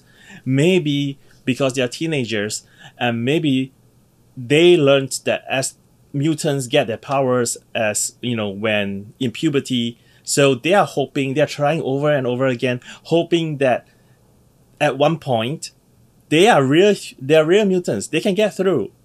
And they don't have to rely on whatever methods that they're using right now to to power themselves. Well, I I want to put a little bit of a cap on this, not to end it, but because I think there's some other themes attached to this to get to. In saying, I actually completely understand where Fariha is coming from because this is usually where I come from on any X Men book, right? I like new characters being made, but like do it with some purpose, do it in a way that I'm going to actually be able to care about them, and um, it doesn't just like detract from the existing characters. And I think the things that I really liked about it were like I loved the whole scene in the gym. I liked when they were Yes. out of the costumes. Yeah. To me, that was really interesting because it was a lot closer to this discussion about identity, about feeling like you are a part of something or not a part of something. Hearing how the other kids in the gym reacted to them saying they were Dazzler fans, like that was really interesting to me. I don't really want to. I I could not possibly care about seeing these five characters in their costumes hopping around like Sovereign No. Banks being robbed. I if that, if we don't get a single other scene of that, I'm I'm down. But here's the other thing I want to add to this discussion too. Um, is this Vita Ayala's way as a creator of color, as a non binary person, of actually commenting about how fans engage with X Men? You know, I mean, no, you don't think so? no no this is not. I absolutely see that. I absolutely see, see this it. the way that Yeah. everybody kind of wants Not to fully. Say, "Oh yeah, I was bullied in school because I played video games. I'm just like the X Men." And Viola is like, "Not really. You weren't born that way." Uh, and and then also, you know how then Marvel on the other side is always saying about, you know, "Oh, X Men stands for this minority metaphor and that minority," and Viola is saying, "No, not really. It's actually pretty different." Like I just felt like there was this meta meta narrative of the book of Viola being like let, let's talk about how messed up this is from every side, where everybody just wants to adopt the X Men as their banner by actually looking at how messed up it is in the universe of and how angry it's going to make some of you to have this group of people adopting X Men as their banner. I like to get, I would like to give Vita Ayala that much credit and assume that that's what they're heading for. Yeah. I could be wrong. I could be proven wrong in the next issue, but that's that's where I landed. I can't imagine that it is- won't be in some way. If that is the case, do better. Okay, Do better. Marvel Girl. Make right? make this make this the second issue because this is clearly not a first issue. Like I don't know anything about these characters, and the first thing I'm seeing, they're fighting and they're calling each other those awful names, and then I'm like, who are these characters? and it was impossible then- to follow that scene too. By Yeah, the way, if we can talk about yeah, art, it was wretched. There was, Yeah, was- you could not figure out what was happening, from what direction, why it was being paneled the way it was. All the costumes are hideous and they all look the same, and you couldn't tell the other people apart. I mean, it was badly planned at the at the most essential level, and the execution was horrific. right, But I think, and that's I mean, what do I'm you saying. think that like because of the need to replace the book at a later time, that maybe Bernard Chang had to actually redraw some of the things, like with very don't little notice, because he's on another book right now. Yeah, but the redrawn version would have been what hit print. We've proven that this digital version had old pages in it. So, like, I think if, Okay. if that's the case, I think we're probably seeing the original version here. I don't know. Okay. Pure, I, I'm never going to own it physically, so I'll never know. Yeah, I'm giving it too much credit, but I was like, man, this opening is really off kilter and kind of weird. And I'm like, oh, maybe that's part of like the tone that they want to give. And now it's just kind of like a badly done So- opening. No, but no, because that's that's what I'm saying. I was firstly Yeah. angry. I'm like, it's doing that whole nonsense that I keep talking about, where it's like, yeah, X Men World. Remember, you all read Claremont, so we're gonna read this. I thought it's doing that thing, but then it's even even more like upsetting the fact that these are brand new character and this is their first appearance. I'm like, what? This is it? Start with one of them waking up. Getting ready for school, like you know, heading Right, as like, they're give, getting give ready us a way into this. In media yeah, res like battle how is not how the they way. yeah how they're all related to each other. that big a Then deal. then they actually have the battle. End of issue one. Issue two. It's about all the how they are like connecting to the mutant culture. All of that. I don't know. Make one of them mutant. And I just think mean, the layout of this was it was incoherent. Like there was Yeah. we're over somebody's shoulder and then they were blasting somebody, but then we were on the roof, and then the archangel character was on the ground again, but then some somebody was giving a high five, but then a traffic light fell fell down. Like I can when I see a sequence like this, because this happens to me a lot. I'm a quick reader. Sometimes nuance can be a little bit lost, whether that's in art and writing. I will go back through and actually write down like why I'm having a problem with each panel and try to see if I'm just missing the connection. And over time, I did manage to figure out what was happening, but I don't think that any of this was good enough to be worth the amount of time that I had to put in to figure out what was happening. That said, the one thing I'll say about the art is I've read a lot of Bernard Chang's art. Um, I he was on Teen Titans for a while in the relaunch, Yeah. which I also was also a lot of new characters, which I also liked because I like new characters.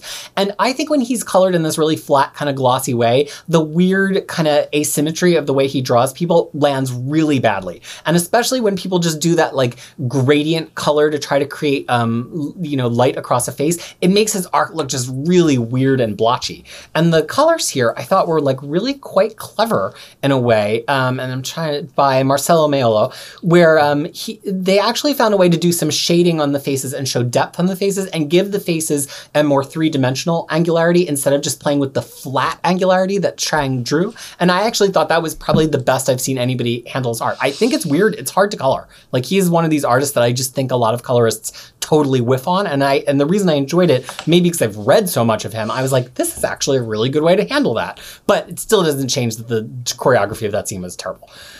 really Any other comments because on the I art? have. oh, I- Tyler. I, I, I, I mean, I did not feel that the choreography is, was difficult to follow. the the fast cuts between the fight scenes, I think, it was intentional to make us confused because the kids themselves, this appears to be the very first time they fight someone. It is so they sloppy, they yeah. themselves were a little bit confused too. So it adds to that sense of like they don't know what they're doing and uh, they know a bit of what they're doing. They don't know a lot of what they're doing. Like you know, um, but I do agree that like um, um, you know, Marvel Ma- Marvel guy suddenly appearing like on the rooftop was a little bit off for me. So I was like, uh, wait, Yeah. And what this happened? brings me back to one of our critiques that we've had of Rod Reis working with Vita on New Mutants, which is like when you have a relatively young new cast and they're not as iconic and you don't know them just from a little sliver of their costume, you just need to give this kind of thing more space, right? If Mm-hmm. this was these actual X Men, if this was Jean and Nightcrawler and Angel or whatever, you could probably get away with this because as readers, we we would orient to it a little bit better. There would still be perspective problems, but we would follow it a Yeah. little bit better. And since now we've seen this across two Vita Ayala books, and not for nothing, this is one of my major complaints about them for years. I'm Yeah. saying like I'm not willing to lay it at the feet of any particular person on the team. I think the whole creative team mm-hmm. misfired. But so my, my main complaint is like, why are there random Co- Krakoan gates placed in these like dingy places? I know. I was thinking. Like in the in, in, I in, knew in that an Tyler's alley, gonna talk about it. like un- underneath underneath the the the the, the piers in, in on Coney Island. Like what? So they can use the gate during high tide? yeah, I was like, exactly, exactly. Well, and, and L- let's let's talk about the the Krakoan contingent here. So we Mm-hmm. get one contingent who visits these kids mid battle, and it's it's spectacularly comprised of magma, pixie, and and Maggott.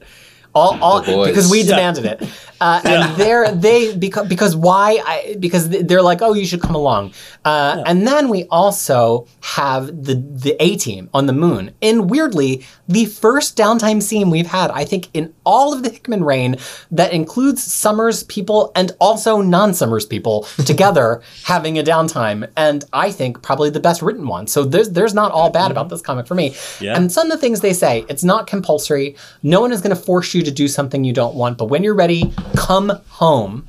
Another quote is, they may not be safe in the human world. And then a final quote is, um, Krakoa is open to all mutants, but they have to accept it as their home. So we're seeing the other side of this, you know, uh, group of mutants that these kids are idolizing, where they're like, you you can't just want to like us. You can't just think you're cool. You've got to ex- radically accept us as your home, and when you accept it, then you can be a part of it. What did you all think? Uh, totally forgetting about the children for a second, about what we saw with the X Men in this issue. Harry, I mean, I, I Oh, Tyler, let's start with Tyler. Harry, Tyler. Sorry. I mean, I, I really enjoyed this discussion, and like it, it, it places each of them in in a very um, uh, I mean, it, it places them ideologically, like like like like Wolverine is like, do not abandon any mutants, and then Cyclops is more like, well, do not force. They have a Yeah. choice. And there's a reason why Jean is in the trouble because Jean is like, do not force, but also do not abandon them. Let's just talk to them. And Yeah. I mean, you know, I mean, it, it plays to what I think um, the core principles is in some ways, even though Krakoan era Wolverine has not been going out to uh, to look at you know to rescue kids. He was doing his own things all the time. Yeah. So so I don't know. I mean, I prefer this Wolverine to that Wolverine. I agree. So, but you know, but but I mean, in short, I think I, I mean I love this this sequence because I think it works really well, and you know, um, Ayala has a really good handle on the senior uh, X team. I agree. Fariha, did this was this a little breath of fresh air in the middle of your seething hatred? Rage. Did you get a little? Did you get a little break from the rage? No, the I mean, scene? look at her face. Oh, no. No, I mean, first of all, it's like, like you know, trust trust Cerebro. So when Cerebro, Cerebro, how you say it? Like Cerebro, when yeah. Cerebro said that I can't find them as mutant because they are not mutant. Yeah. That's that's why. the tell. That Like was you know, it's Oh. just, just just just believe in that, you know, and then or just Trust be like, Cerebro. yeah, trust your like you know that should be a T-shirt. But that's but that's what I'm saying. It just like, like oh, No, but- it I was just, like, how But, uh, don't you know? That was my How don't you premise. know? The, Yeah. the whole, they did not realize that the whole of Russia did not showed up shown any mutants initially. Okay. Okay. Well, it's just it's just because you know we talked about it on our chat. It's like the Yeah. mutant population is really weirdly uh, disproportionate to the white people. So there should be sixty five percent Asian, but they're not. Uh, so it's just because of that. Uh, because Cerebro is also racist. Um, but the, but the thing is, I'm just like if you've done this before, just just just know like you know just trust in the system or just look into it. Like why is Cerebro? That should be the thing. Like you know what, we should talk to someone. That why is Cerebro not picking it up?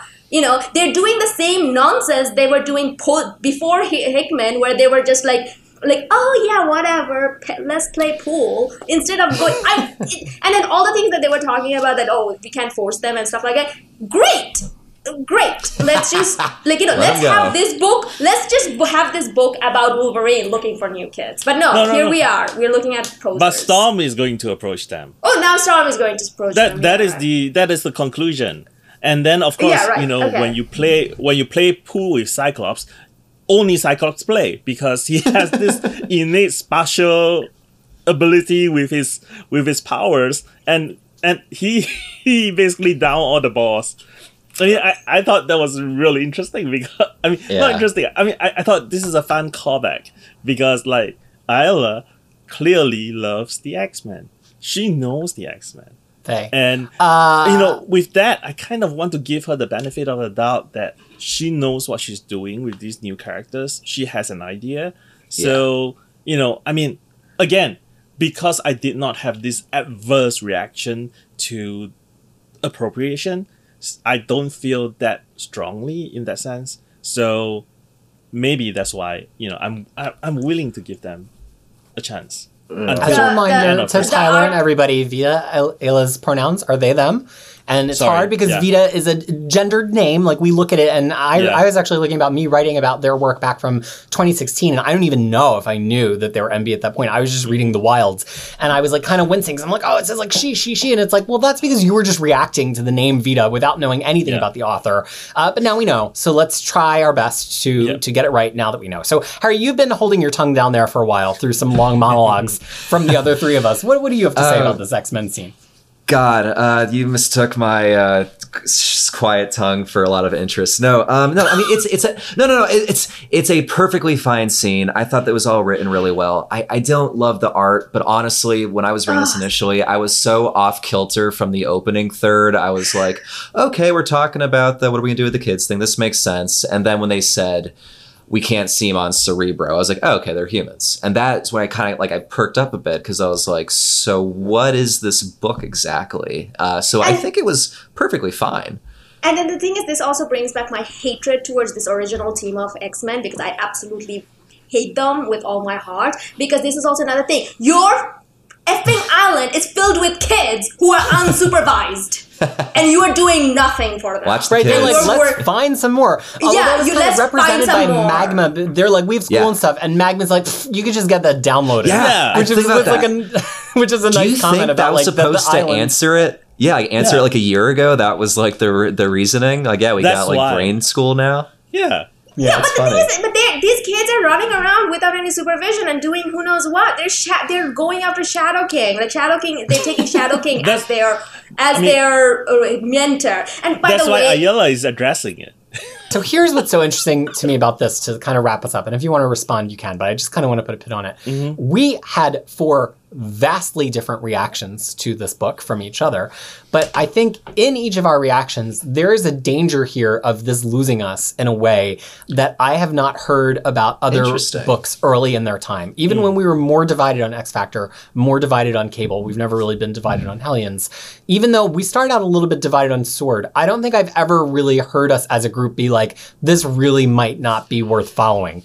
And I think each in our own way, we've had a moment of that here. So it'll be really interesting to see if the next issue, like here, okay, we've just we've defined our our conflict, we've defined our problem statement, we we know what the thing is. Can issue two of Children of the Atom take us to a place where this becomes compelling, or are we just going to hate on it for former issues? That that's I- really an, an interesting question. Not me. I I'll feel like continue to love Oh, it. maybe. Tyler will love it. I'm actually I more so than any book, I I have no idea what this is supposed to be and I almost don't mean that as an insult. I was talking with Tyler off the show saying this the premise of this book if what I'm thinking is right, it feels like a subplot for like a random issue. But this is an actual series from the mm-hmm. the poser's perspective, not to, you know, look down, but like I I don't know what this is going to look like. It feels like it could be a mini series. I can't imagine this is an ongoing, but the fact that this is what the position they're taking is like Fariha, I totally get why you think this is all nonsense and not worth it. But it's such an odd move, and also like Ayala is just such an interesting person to write about this kind of thing that I, I'm I'm honestly very curious about the next issue. I just have no idea what it's going to be. Hmm. I mean, I actually thought like Freya would would like I mean, Same. would I totally love thought- Buddy because Buddy basically said what she like she has been echoing in you know in the Facebook group, you know, because Buddy was like, how does moving to a place where mutants are persecuted equals mutant raising an army or mutants mm-hmm. abandoning the dream? You know? Yes, Be- I know. I'm o- I'm with I'm with Buddy on that one. Stop calling yourself Cyclops-Lass. Stop calling yourself that. then I'm completely with you because that's that. I mean that just that just pissed me off. Because the thing is, here's the thing. This yeah. this should have been issue two. Like if this was issue mm. one, if the issue one kind of showed us who these characters are, why they are choosing these names, what they're like, you know, like it's like, oh, one time Cyclops saved me, so I am now Cyclops-Lass. Yeah. Like you know, one time like I like this, like the fact that five of them has same outfit and like that that boggles my mind. It should have been one of them. One of them should have been mutant. It should have been new mutants, some of the new mutants character interacting with them and hmm. learning about this. And then we're seeing it from that point of view that, oh, okay, there are actually poses out there. Because guess what? It is true. It's part of life and it's an important aspect to talk about whether they are mutants and they are not coming to the island or they are humans they think that they are mutants and they're trying to appropriate a culture it's all good not See, this way I just Well- don't. I can I don't read them thinking they are mutants. It really does feel like mm-hmm. like They're w- wishful thinking. That was my the last page. It's kind of sad. It's like just It's wanting- sad. I so That's how it I gotta throw. I, I do have to get us to wrap up here, and so I'm gonna throw one Yeah. comment on that, and then I'm gonna get, play host privilege and tie things up. Mm-hmm. Uh, I remember. I mean, I know the X Men weren't real, you know, but I remember at points as a teenager, I had one window in my bedroom, um, Mm-hmm. looking out like into an alleyway, and just being like, I would take anybody who would come to this window from any form of fiction and whisk me away. I'm like, if Storm flew up to the window and was like, "You're coming to Xavier's," I'd be like, "Great." if if Santa Claus came to the window and was like, "You're an elf," I would say, "Great." Those are the two I remember in specific. I was like, maybe Santa will come. I know he's not real, but what if he was and I could just leave here? Um, and so, like, I think if I was a teenager right now and there was a Krakoan gate over yonder outside of my window, I would walk up to that gate and tap my hand against that gate try. every single freaking day. no that's true that's true but you Yeah. wouldn't call yourself Cyclops-Lass No, I would not. you wouldn't call call myself yourself Cyclops Mike Marvel guy. So- you wouldn't But- call yourself any of that. But, But, Reddit, yes, you Reddit would do dorks it. use Reddit dorks are on the internet too much. These guys would do it, and that's why it's like it's kind. But it's like it's kind of shallow. It's not. I mean, that, I, but- I feel like all the- right, all yeah. right, all right, all right. All so yeah, here's yeah. the here's the final thing I'm going to say about this because I think something Free has said about this being issue two is really interesting. Comics are serialized fiction. In serialized fiction, whether it's TV shows, comics, whatever, you got to hook the person before they can wind up wandering away. And some of the narrative tricks that you might use in a movie or in a novel that makes you really intensely dislike the situation or have questions about the situation at the beginning don't always work in a number one issue. And whether that's making the character super unlikable or giving us a status quo that just does that hmm. bugs, um, it doesn't always work out. And I think that if you were to look at the last year of Marvel, there's some series that got away with that, and there's some series that didn't. Right? X Force started with Professor X being shot in the head. A lot of people were like, "Oh, you're ruining everything about Krakoa right away," and we were like, "Or we could just hang in because this is an interesting plot point." To take a different perspective, I think if you look at Kelly Thompson's recent Black Widow, the plot that she saddled Black Widow with there was even though you knew there was going to be a way to find out and get your way out of it, it just really took gross. away so much agency from the character that was so gross that I know a lot of people tapped out of it immediately. So I think, you know, this is a valid concern. To give a number one, it's fine to have mystery in a number one issue and it's fine to ask questions in a number one issue, but you got to make us like it and you got to make us not um, be so uninterested in the answer to the question that there's some danger that we might not want to get a second one. And I do think that this is- issue had trouble passing that test. For Wolverine, Black, White, and Blood number four, we're going to have our lightning round on the first story. The letters in all these stories are by Clayton Cowles, and this first one is called The Art of Loss. It is by Kelly Thompson and Khary Randolph. It takes place shortly after Uncanny X Men 173. And we will start with Fariha. What did you think of this story? So this is Kelly Thompson. So obviously it's five star. Uh, but more than that, it was a, it was a fun story. It was um, like you know I don't know what happened in Uncanny X Men one seventy three yet. I will find out soon enough. So I can't tell like you know what this is referring to. But this has Mystique. I love Mystique, and there were some fisticuff, and then you know some Wolverine was crying about Mariko leaving him, uh, who we have met fairly recently in Uncanny X Men, uh, and then um, Ro- uh, Mystique was upset about Rogue leaving her. So it's all about loss and everything. And I thought it was fun. It was a fun episode, uh, fun issue. You know, don't have not even an issue, but one cou- few pages. So yeah, I say this was a this was a good one. Harry, what did you think?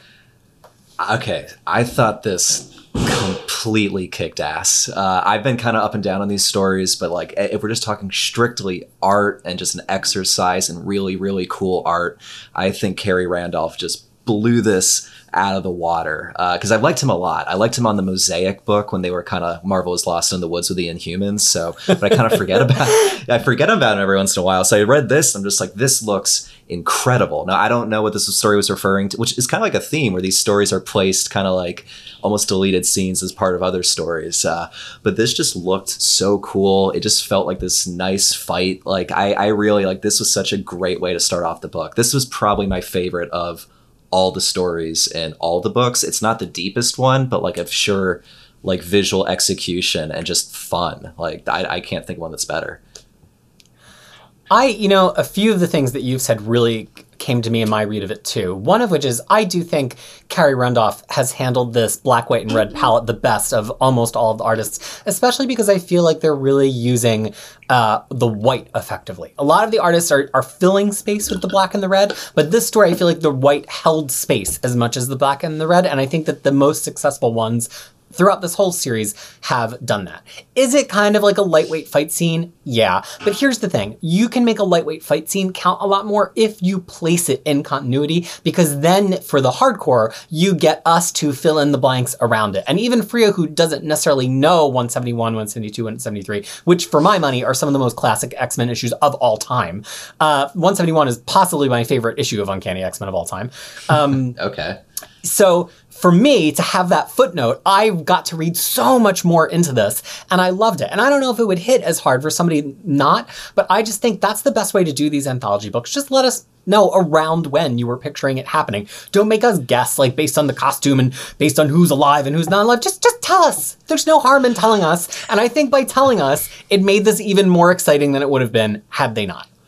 But on the other side, I mean, it's awesome that you got that that much from it because you know what the story was. But for me, as someone who doesn't know this, but like I, I understand, But it you know, didn't hurt Wolverine's you. having a no, no, Yeah. Wolverine's having a bad day. We know what his deal with this rogue for the most part. It just it felt like uh, timeless in a, in a cool way. Yeah, I would agree with that. I think that's the best, to me, that's the best way an anthology book can go. You let us know when you were thinking it could go, but you also write something that it doesn't super matter. My one final comment on though is I wish the red was redder. It was a little bit orange. Yeah, I was just gonna say that. That's exactly what I was gonna say. That it's like so is it because I read it digitally. So is it like the same for everyone? Because I read it. it looks too. orange.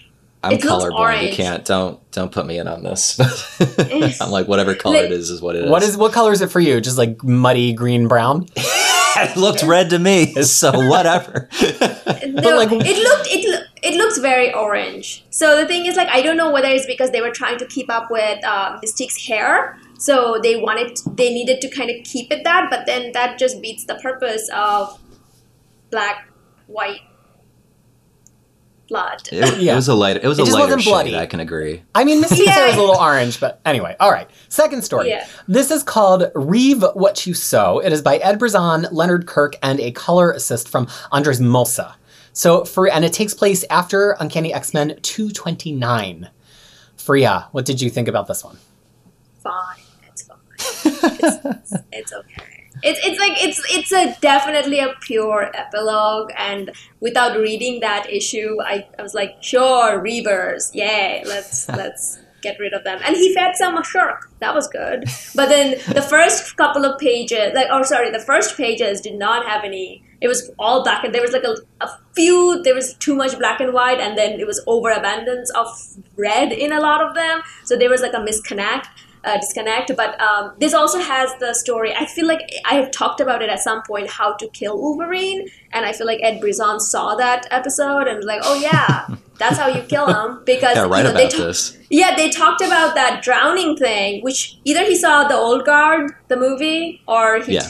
saw that episode. He saw one of it because then that that is exactly the same. Thing that I talked Well, about. that really is. It's you either got to throw him into a sun or you got to drown him. Those are your options, right? Yeah, Yeah. So and then so that's that's the one. So yeah. So it was it was fine. Harry. Maybe I was just in maybe I was just in a great mood when I was reading it, or just so high off the first story. But uh, this was story wasn't as good, but I thought it was like a ton of fun. And you know, I like Leonard Kirk, but like the thing, it was such a gnarly story. Like it's not just like bloody; it's like chunks and viscera and gore. And I'm not gonna lie, the scene where like the last henchman's like flying away and Wolverine just shoots him with a harpoon. and it's the next page is him happily driving the boat away. I laughed out loud. That was really funny. Uh, yeah, I mean, this was solid. I, I don't always click with Ed uh, Brisson, but uh, I think it was, it was pretty well done. And the art was like a nice level of just like, just in your face gross, which was cool.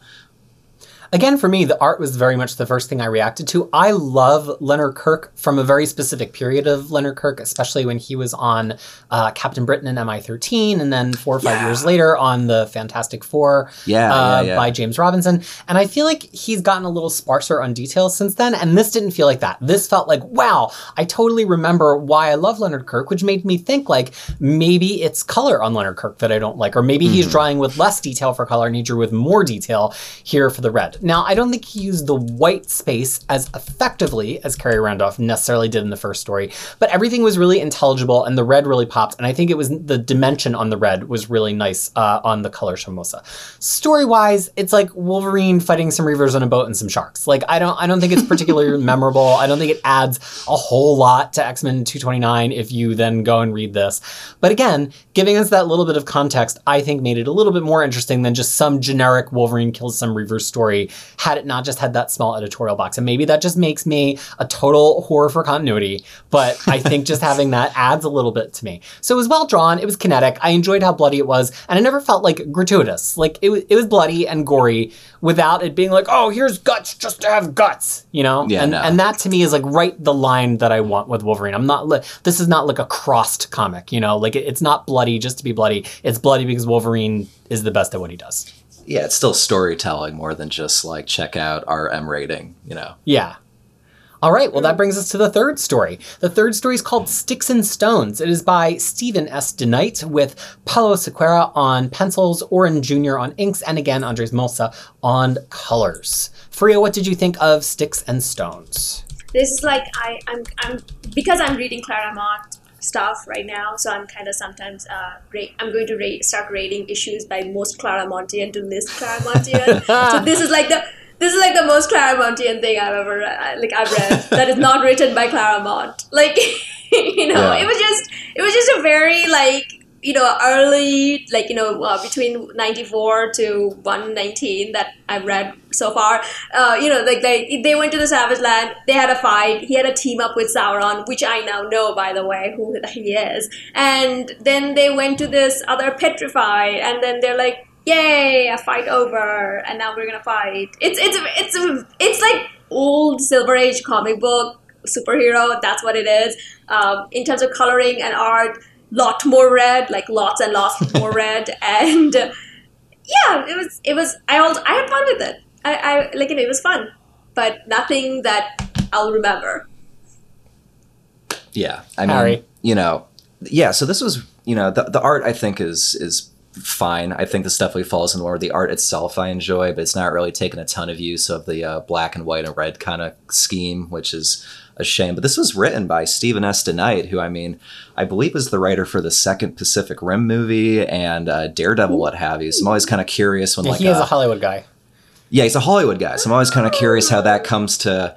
So I thought this was okay. I just, um, I'm, I'm a mark for like just the hero and villain teaming up, and Wolverine and Sauron just like making shitty comments to one each other, one another while they're fighting the other guy. Like it was fun, and um, you know, yeah, it, this this didn't like really come together, but as like a, you know, an exercise by a Hollywood guy, yeah, I thought it was relatively relatively successful. I'd give it like a three and a half. Yeah, you know, for art on this one, I thought the art was really impressive. This was a really Mm-hmm. big, hefty Wolverine. He really like held space on the panels, and the choices of how to use red were varied. Right, we had red for blood and viscera, but we also just had blood red knocked back in the background at points. We had whole panels that were red to just kind of indicate like danger, and then we even at one point have a whole panel that is um, silhouetted in red, as it's kind of just like meant to be the way that the light is cast against it to show everybody backlit. And I, I really like that. I think it was really effective and one of the most effective uses of red throughout a story I think that we've had in this whole anthology. Story Interesting. story wise, like yeah. it, it it nods to early Claremont. It doesn't have an editorial note, so we don't quite know when it could happen. Uh, you know, Wolverine is kind of a little bit buddy buddy with Sauron, so you get the idea that it's after several encounters with Sauron Yeah. over the years. I decided for myself that it happened when Wolverine gets dropped into the Savage Land at the beginning of Savage Wolverine at the uh, beginning of Marvel Now. That's when I decided personally it was going to fit. But it's like it's kind of just like a nothing story. And this is my fear in these anthologies that you get like really really good art and a story that just nobody will ever remember. And that's fun to pick up, but like then it's like why did you make this artifact? Why why does this thing exist? Why did you print it? Why did we buy it? Because even though this was enjoyable and there was nothing bad about it, I just think it's not going to stick in my brain ever again and th- and this is the last moment I'm going to recall it for the rest of my life. Well, I wonder if like, and I, I agree with you. I think that's a solid point about you know these anthologies can run the risk of uh, being kind of empty calories in a way. Yeah. But like this whole the whole pitch, I don't. Maybe I'm maybe I'm being too hard, but like the whole pitch of like a Wolverine anthology where the emphasis is blood and like violent. It just it doesn't seem to like lend itself to too many like super deep or interesting stories to me. So I feel like I've been like gravitating towards more just enjoying the art as like an ex like from different people. Now I'm not I, I don't want to like make excuses, but that's kind of been how I've been viewing these in a lot of ways. So a question though, because this is the last of this, and I think after that we're gonna have Carnage. Yeah, we're not doing that. White. No, I know we're not doing that. But if there was another mutant you would like to do this anthology with, who would it be, and what color? Ooh. That's awesome. Damn. Well, you know, they just announced uh, as we were getting ready to record uh, today, uh, Wonder Woman, black, white, and yes. gold, and I am Yes. yes. Oh, I'm I am all Yeah. about I'm all about the variant covers of that. I mean, Wonder Woman has some of the best variant covers in Rebirth since Rebirth till now. So I'm all about the I'm ready because you know what? covers. And the Wonder Woman anthology stuff. I mean, I'm a Wonder Woman mega fan. I will read anything Wonder Woman, and the anthology Right. Wonder Woman stuff in the past couple of years, and the digital first and stuff. It's been better than her actual series. So the Yeah, fact that we have it's- her it's actual really- series right now with Becky Cloonan, who the top row here on the video is a big fan of, and then you and then you also are gonna have good anthology stuff. I'm like, this is our year, 80th anniversary. Anyway, And then, and then the, the variant cover better have like a gold plate. oh. Like there better be, or else I'm To- coming after you, DC. but back to Um, X Men. yeah, yeah, back to to get to your X-Men. question, I feel like Cyclops could be kind of Ugh. entertaining. No, no, just hear me out. Because you'd have to have a bunch of writers try to make it interesting from this very neurotic, kind of can be vanilla and then there will be like character. So many that's a tough job. red, so many red out of his eyes. Like ah, Yeah, but like that's like, more of a challenge. You know what I mean? Like I don't know. What's yours, Peter? You know, I- part of me says it probably should be Storm because if there's any character that deserves this format, that there are a million stories to tell with from their long history, it's probably Storm. And I think you would probably do gold as your third color on Storm because it would Sure, be yeah. lightning. Uh, I, I just think there's a lot of story possibility there, honestly. Now, could you probably also get away with doing this with Psylocke Kwannon and do the third po- color as purple? and would it be really cool? Yeah, but she's getting other attention right now, so I don't know if And that's, that's- really it. I, I really think if there's a character who just feels like there's a wealth of stories and really deserves this anthology format, it's Storm. I like yours more. Damn it! All right, yeah, I changed mine to Storm. Hey, no, Fariha, no what do you changes. I, I would for, for for some reason I actually want more like you know Magneto and that's oh, yes. it's like Magneto red purple r- black red and purple you know back to his original it's purple right like it's purple He did, It's- yeah, it- it's purple and yeah, red. Yeah. it's a purple inside because and that's only because I want more anthology of like of Magneto when he's not fighting X Men. What have he's been doing? Yeah. I want to know more stories of that. I'm pretty sure there's probably out there. I just haven't read it. But the thing is, like, I want more. Like, I I just wanted. You know, I'm just uh, thinking about that. But yeah, that would be our wish list. Well, I think what this format really does lend itself to the best is when you have a character who A you know there can be a lot of hidden moments that could be interesting Yeah. because it's already been implied. It's not like we have to make up new moments because then it's like the book has to do a lot of heavy lifting to do that.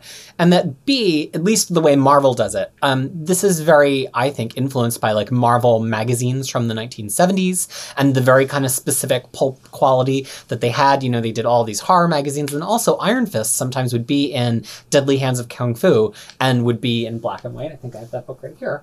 Um, And I think that you know, like these, it's, it's gorgeous, gorgeous stuff. It's and, wow, and it yeah. really showed. You know, pencilers of that period really knew how to use black and white. And so I want to see Marvel pick characters that a have the narrative depth to support these stories, but b really benefit from an almost pulpy take. Whereas DC does it did it for Harley Quinn, some of which was really good. Don't get me wrong, and they're about to do it for. um Superman, and I'm kind of like, uh, I just, I, I- feel like I'm there's more interesting color characters to have a to, to, do this kind of a black and white page on than than that, and I that's why I think Magneto would be thrilling because you could tell uh, the whole life of Magneto, tell when he was a child, you know, in in pre-war, tell a concentration camp story, tell a story when he's hunting down Nazis, like you can pl- tell a story recently leading up when he to recently Asteroid broke up with yeah when he Yeah. recently broke up with Professor X, you know, like, Oh. uh, seriously, no, like like like him right after the schism, you know, or the split, like that could be cool.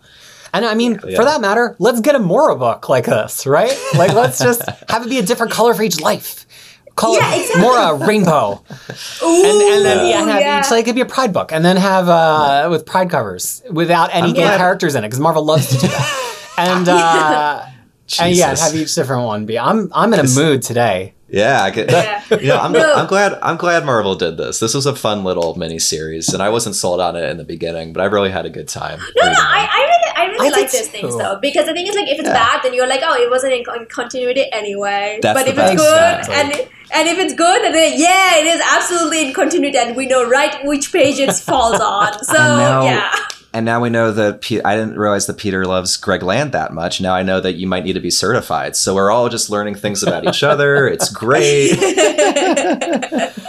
That is it for our X Men issues of the week. There were not really a lot of X Men appearances elsewhere, although there were a lot of really good Marvel comics elsewhere, except for to say that uh, Henry Peter Gyrich in Immortal Hulk, what was the issue this week? Number 44, pretty Yeah. much picks up his scene from Sword Number 3. They're both by Ewing. It doesn't have anything to do with mutants, but like he's like self monologuing. And I, I absolutely think that Ewing pretty much means you to just read it as a continuation from him being in his office and he's, um, and him kind of having the call with the people who are against mutants. But there's no actual mutant content that is notable elsewhere in the Marvel Universe this week. This is all that you've got. So looking forward to our X Men books that we're going to be looking at next week. What's on the schedule, speaking of Sword, is Sword number four and X Force number 18. So we'll get a follow up on that choir stuff that we were really mm, into last Yeah. time around. So, on the behalf of the four of us, myself, Harry, Tyler, and Fariha, thank you so much for being a part of our discussion of the X Men books this week. We love doing this together because why, Fariha?